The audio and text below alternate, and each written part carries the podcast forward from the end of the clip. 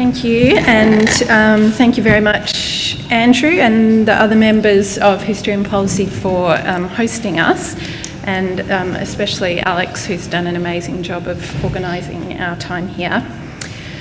So, um, I'm really delighted to be able to um, tell you a little bit about uh, a very um, Australian situation um, that you may be unfamiliar with, um, but I think which um, has pretty obvious connections to um, aspects of British history and to British history generally.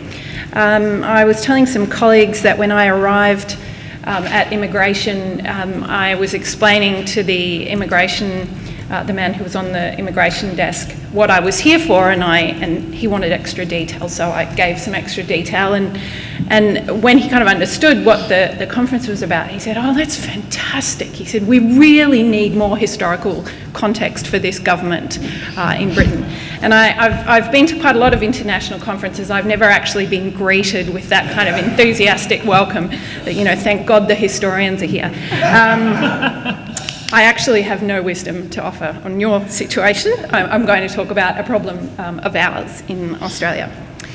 Um, so, I'm going to talk about a research project that I've been involved with. Um, it's, it's really just began in March, so it's in its fairly early stages in terms of the actual research.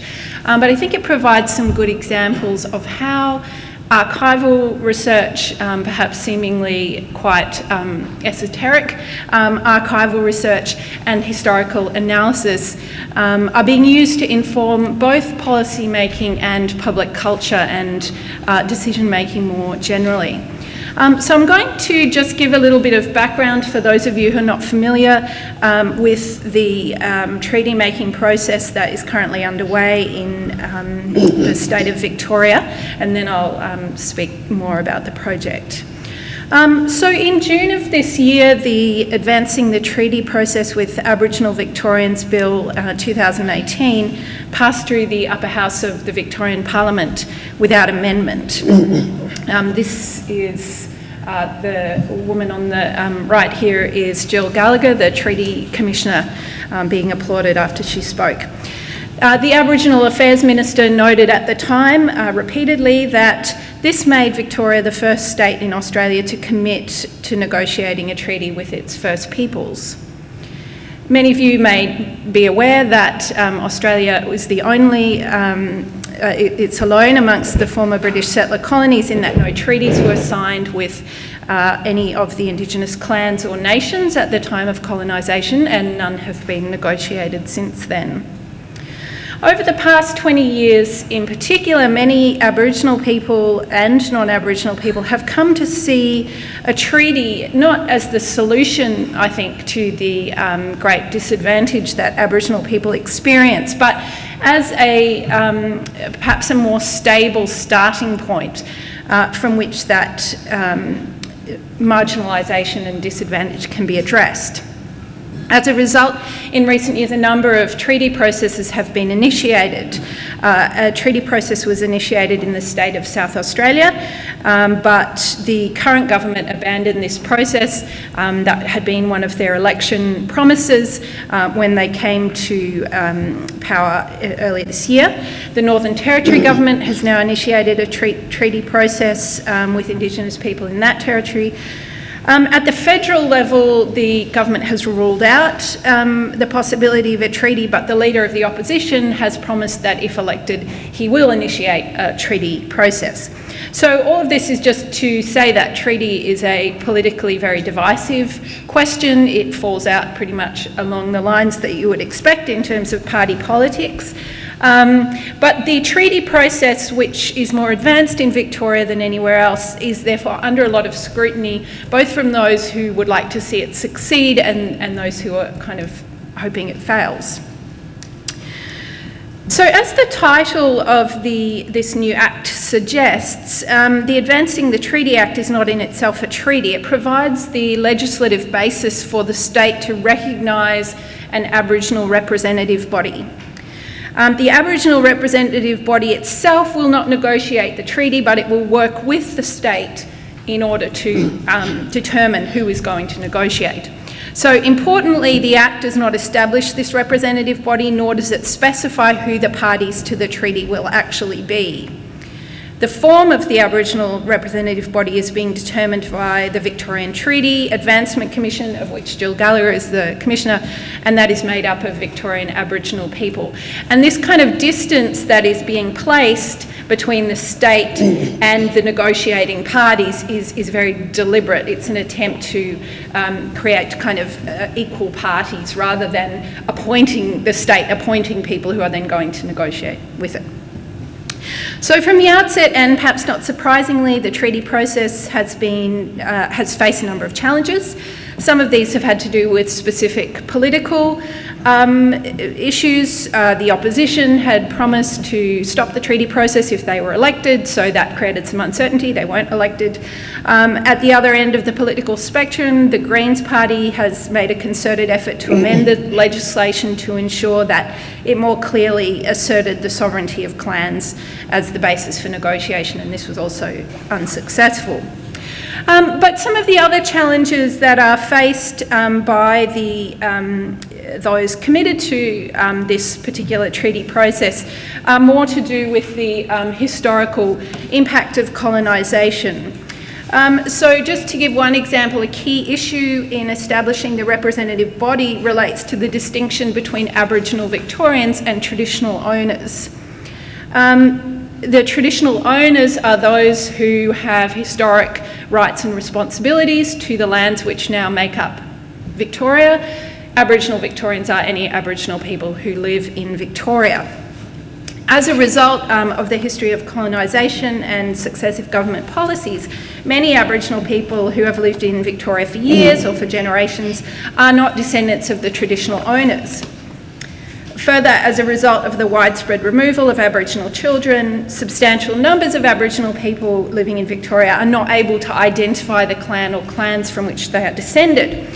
So there is a, a, kind of burning question about how these people might be represented or included in the treaty process. And uh, imagine it's a little bit difficult to see, but this is the, um, the Commission's proposal for the representative body, and it allows all Aboriginal people in Victoria to vote, but only traditional owners to be representatives on the um, council. So it's a kind of um, it's a kind of uh, attempt to, and, and there's also um, positions for elders um, who are not elected. So it's, it's an attempt to kind of engage with some of these complex questions, but of course it's, um, it's very controversial.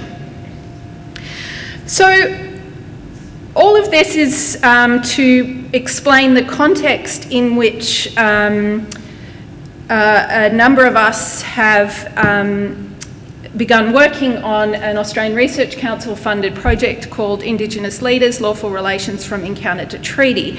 Um, this is a Discovery Indigenous, which means that it's led by Indigenous scholars and aims to capacity build amongst uh, Indigenous academics. Um, so the project is led by Professor Mark McMillan, who's a Wiradjuri man um, and a legal scholar based at RMIT in Melbourne. And the other four investigators, um, including myself, are um, historians or primarily legal scholars at Deakin and University of Melbourne. And we also have appointed an Indigenous postdoctoral fellow and a number of research associates. So it's quite a big project. So, a primary aim of the project is to reframe public understandings of treaty making as the conduct of lawful relations between sovereign entities. And we argue that um, in order for lawful relations to be conducted, um, Indigenous and non Indigenous jurisprudences, systems, and traditions of legal thought must come into relation. They must encounter one another meaningfully. Um, so, in other words, um, since colonisation, we are claiming, um, there have been at least two systems of law and traditions of legal thought operating in what we now call Australia. Um, both systems of law authorise the rights and responsibilities of people and give shape um, to their aspirations. Treaty making offers us a, a, challenge and an opportunity to consider the question uh, more uh, in a more focused way how do these systems of law relate to each other and how can they be in constructive relation with each other. Um, so we're drawing here on the work of indig- Indigenous legal scholars and others, um, both those within the academic community and traditional knowledge holders, who've shown very clearly the central importance of law to Indigenous societies. Um, which of course are diverse and, um, and multiple, um, but uh, it, the kind of central um, valuing of law and and the, um, many of the central values of that law are common. So this includes, this uh, legal tradition uh, includes but is not limited to the existence of laws relating to agreements between sovereign entities. Um, the Aboriginal peoples of Australia and the Pacific have a long tradition of agreement making and the conduct of lawful relations. This tradition was in place before 1788 um, and has continued on. So, by deciding to enter into a treaty or treaties with the traditional owners and Aboriginal people of Victoria, the state joins this tradition of treaty and agreement making. Um, so, this is the sort of premise of the um, of the project, um, and I am a uh, historian, not a legal scholar. I, my background is as a religious historian working on the history of Aboriginal missions. Um, so, um, you might be asking, and I'm sure plenty of people have, what is my role? What is it that I'm actually doing um, in this kind of thicket of um, dense legalese? Well, um, historically, Indigenous law has usually not been recognised as such um, by the legal system that was established by the British colonists. And, and I'm just at, at a common, um, kind of common sense level, if you ask most Australians about the existence of uh, Aboriginal law, they would um, probably draw a blank. This lack of recognition doesn't mean that there isn't a tradition of Aboriginal law holding. So, a key part of the project and the element for which I'm particularly responsible is the recovery of archival evidence of both Indigenous law holding and of times and places where Indigenous and Anglo Australian law have met, whether constructively or otherwise. Um, so, what does that mean? Well, on the one hand, um, we are aiming to more fully describe the history of encounters between Aboriginal and Anglo Australian law in the judicial system. Um, and this is largely pulling together work that has already been done into a, a, kind of more comprehensive narrative. So, in criminal cases heard in the early colonial courts, for example, questions of Indigenous law were regularly raised, and a plurality of laws was recognised. It was also sometimes denied, and there's, a, there's some contradictions in the decisions of this period. So, very famously, Judge Willis, um, who was a, a think eccentric man would be putting it politely. Um, he, uh, sitting uh, in Port Phillip in 1841, um, was meant to be trying uh, an Aboriginal man who was um, accused of murder. Um, Willis considered the question of whether, in the absence of a treaty, uh, he had jurisdiction in relation to Aboriginal people and concluded that he probably didn't. Um, in fact, the case was thrown out um, before he had to really make a call on that.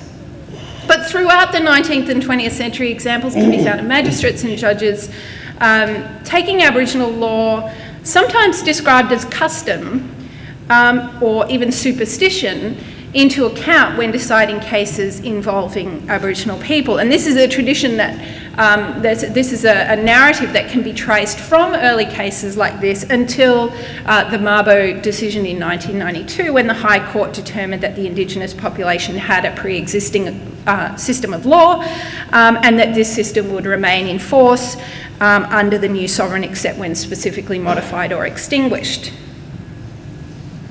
So, placing treaty in uh, making within this longer history of encounters between laws in the Australian courts is one aim of our project, but we want to look uh, more broadly at the ways in which uh, laws met or encountered one another. And just one quick example.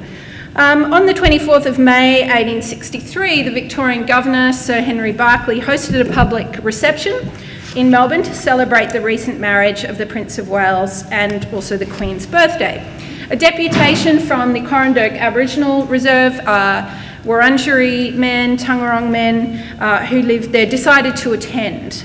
Uh, they were led by Simon Wonga, the Ngurungaeta or leader of the Woiwurrung speaking clan, and brought gifts uh, for the prince. Wonga addressed Sir Henry in Woiwurrung, although he was fluent in English, and some of the men, as you can see in the, uh, this um, drawing from the newspaper, um, seem to have worn ceremonial possum skin cloaks. All of these are signs of um, uh, serious um, lawful business being undertaken. For the colonial newspapers, this was a um, quaint event that provided evidence of Aboriginal loyalty to the British, British Crown. However, the deputation had a specific agenda. They were seeking from Barkly um, the permanent gazetting of the reserve where they lived. It was Woiwurrung country, they had settled there independently and they were seeking um, permanent security. Um, this is just one example of many, many um, that I could provide of um, Aboriginal leaders conducting themselves in ways that fulfilled their lawful obligations as leaders to maintain connections to their land, to seek security for their people. Um, in this case, the Woiwurrung was successful and the land was gazetted as a permanent reserve. So, um, I've tried briefly here to give a few examples that show how closer attention to the colonial archive might provide instructive examples of how Aboriginal law holders have interacted with the state and its representatives in ways that produced meetings or encounters of law.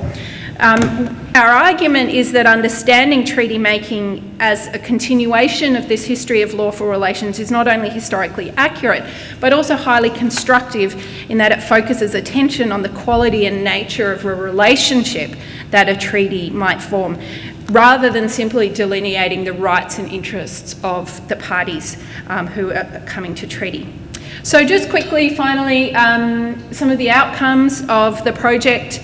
Um, our, um, our lead CI, with the support um, of the um, investigators, recently provided um, extensive formal legal advice to the Department of Premier and Cabinet uh, in relation to its jurisdiction, um, in responsibility in relation to the treaty.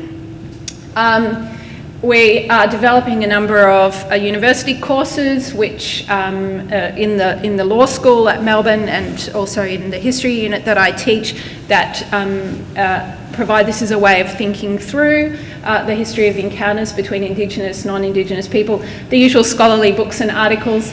Um, we are uh, producing uh, some articles um, and hopefully doing some radio interviews as the treaty process kind of gets underway. Um, and finally, we have in our budget funding for two creative, Indigenous creative fellows.